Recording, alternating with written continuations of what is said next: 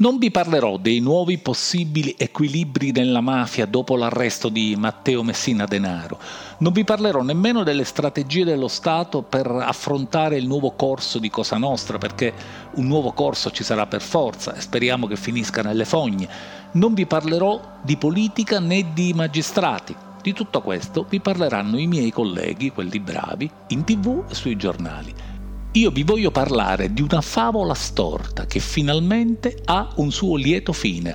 E il lieto fine di una favola storta deve essere dritto per compensare una obliquità che disturba il mondo, facendolo sembrare storto a sua volta. Una favola che inizia con una lettera d'addio a una innamorata, una lettera che contiene una grande, imperdonabile bugia.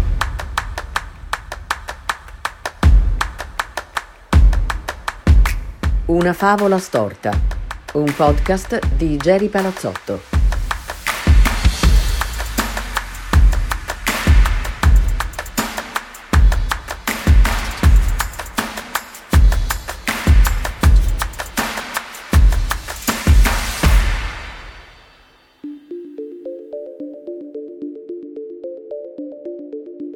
Per essere sicuri della sua identità, gli inquirenti hanno sottoposto Matteo Messina Denaro al test del DNA e credo che solo in quel momento, una volta visti i risultati, avranno sancito la fine della sua latitanza, la latitanza dell'unico grande capo mafia ancora in libertà e mai transitato dalle patrie galere, uno di cui non si avevano foto segnaletiche né impronte digitali. Anche Totorrina e Bernardo Provenzano erano rimasti in fuga per decenni, ma in gioventù erano stati in carcere. Matteo Messina Denaro, generazione successiva, classe 1962, mai. Caso pressoché unico nella storia delle indagini antimafia, a 31 anni dalla morte di Giovanni Falcone e Paolo Borsellino, a parte i mandanti occulti su cui ancora c'è qualche refolo di indagine, mandanti occulti mai individuati, il boss era rimasto l'ultimo imputato, giudicato e condannato in contumacia.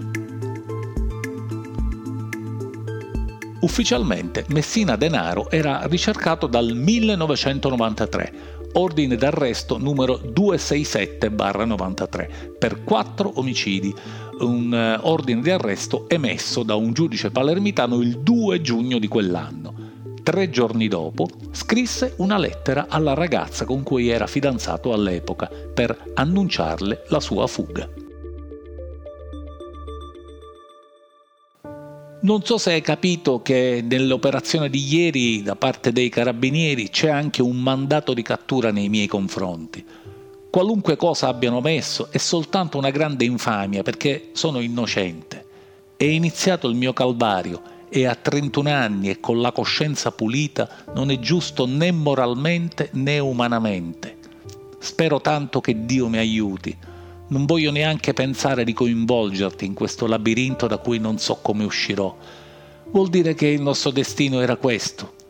Spero tanto, veramente di cuore, che almeno tu nella tua vita possa avere fortuna. Non pensare più a me, non ne vale la pena. Con il cuore a pezzi, un abbraccio, Matteo.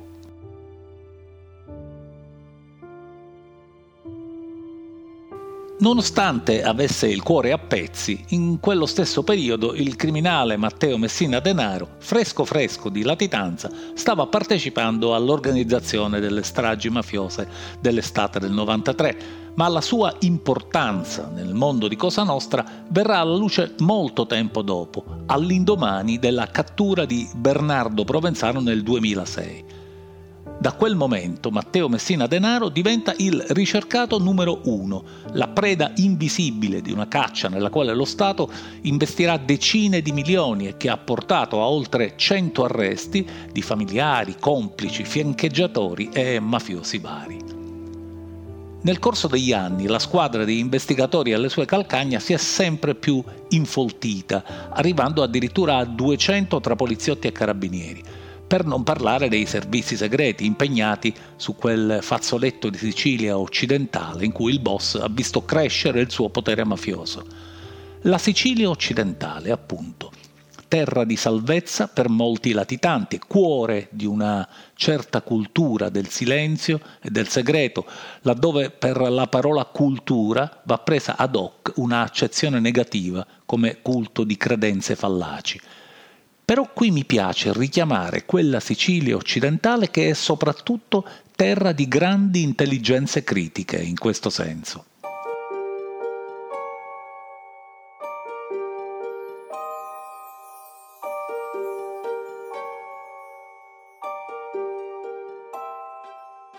il più importante narratore non della latitanza, ma della assenza di Matteo Messina Denaro, eh, del suo non esserci pur essendoci, è un giornalista del Trapanese, si chiama Giacomo di Girolamo. Lo conosco e lo reputo un uomo molto divertente lo immagino, da quando gli hanno tolto il motivo ispiratore di libri, articoli e programmi radiofonici, ramingo ma soddisfatto, in giro, a raccontare ciò che sognava di raccontare, la fine di un mito malvagio, e me lo raffiguro in cuor suo pure un po' malinconico. In fondo il male fa anche romanzo per chi narra e per chi ha voglia di ascoltare chi narra per questo vi racconto una favola e non faccio le seggesi di mafie, mafiette e antimafie e antimafiette connesse. Una delle cose più divertenti e istruttive dedicate alla latitanza del boss è stato il podcast L'isola di Matteo, di cui Di Girolamo è protagonista narrativamente parlando un esperimento ardito che consisteva nel raccontare una caccia disarmata a una preda pericolosissima, nello scardinare il linguaggio a effetto dei soloni dell'antimafia e nel raffigurare la straordinaria ordinarietà di una provincia siciliana. Oggi in questa favola storta ci sono molti elementi di narrazione dritta di Girolamo è un esempio che manifesta l'esistenza in vita di un giornalismo d'inchiesta che non è d'inchiesta, ma giornalismo e basta. Del resto i latitanti li cercano le forze dell'ordine, non i cronisti di provincia o di metropoli che siano, a meno che non ci siamo persi qualche passaggio in questa Italia distratta e smemorata.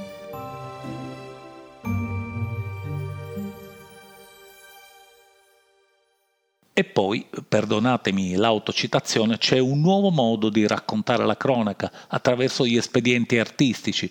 Col Teatro Massimo negli ultimi anni ho imbastito una trilogia di opere dedicate ai misteri delle stragi del 92 perché credo che non siano solo le manette e le pistole a restituirci la speranza che un manipolo organizzato di criminali ha tentato di sottrarci per decenni anche l'arte, col suo saper suscitare dubbi e riflessioni, può essere utile per disvelare la storia di un piano criminale maturato dietro la più granitica muraglia di protezione, quella della confusione organizzata, perché in Italia non c'è ricovero più sicuro del regno del disordine.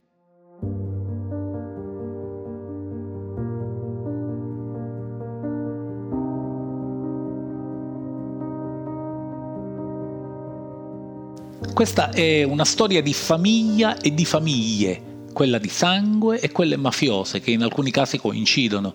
Se infatti Matteo Messina Denaro non aveva mai varcato il portone di un carcere, quasi tutti i suoi parenti erano stati arrestati e spesso condannati per appartenenza a Cosa Nostra.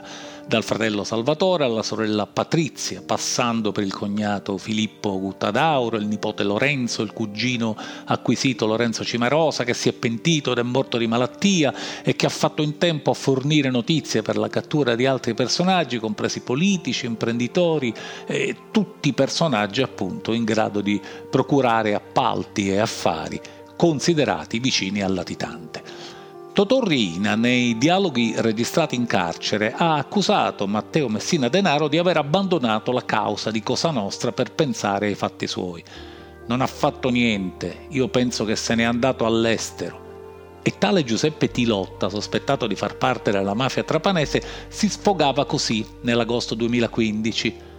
Ma anche questo, che minchia fa? Cioè, arrestano i tuoi fratelli, le tue sorelle, i tuoi cognati e tu non ti muovi? Ma fai bordello!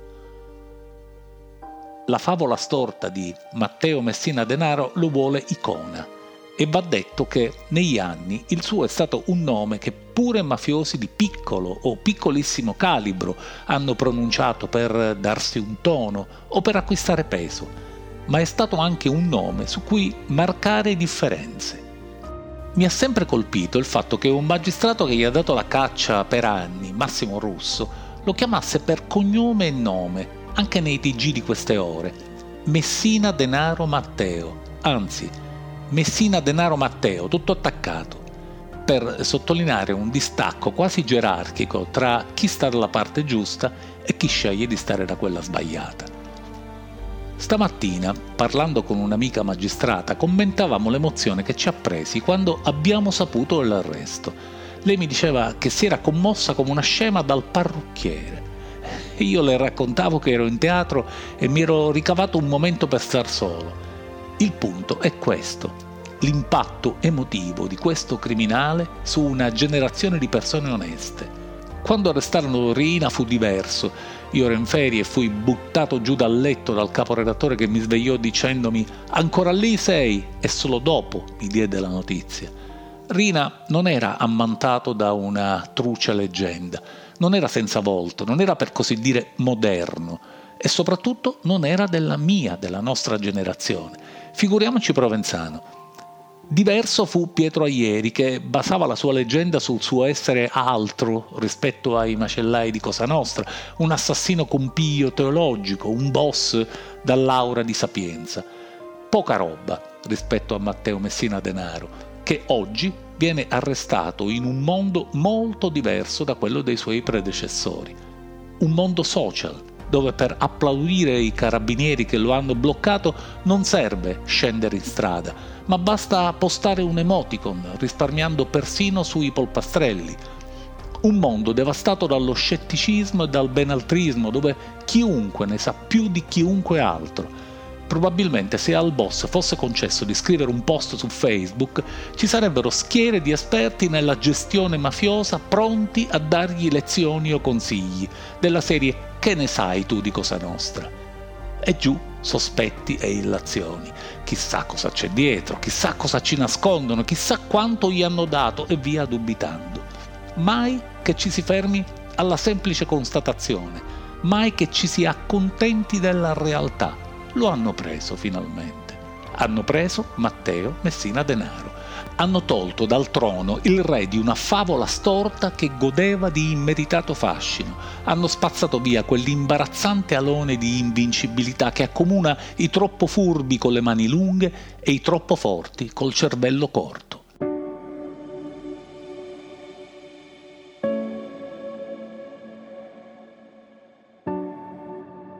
Il mito è una cosa troppo seria per affidarla a un'associazione che scioglie i bambini nell'acido, spara alle donne e agli anziani, massacra magistrati e uomini delle forze dell'ordine, devasta e affama, campa alle spalle di chi lavora e lavora per proteggere esclusivamente le sue di spalle. Da oggi c'è un nuovo lieto fine che raddrizza la favola storta, quello in cui un criminale spietato e vigliacco uno che mentiva persino nelle lettere d'amore, finisce dove merita, nell'ultima pagina di un libro nel quale la sua storia è finalmente e senza scuse triste. È con un triste lieto fine che finisce la favola storta di Messina Denaro Matteo.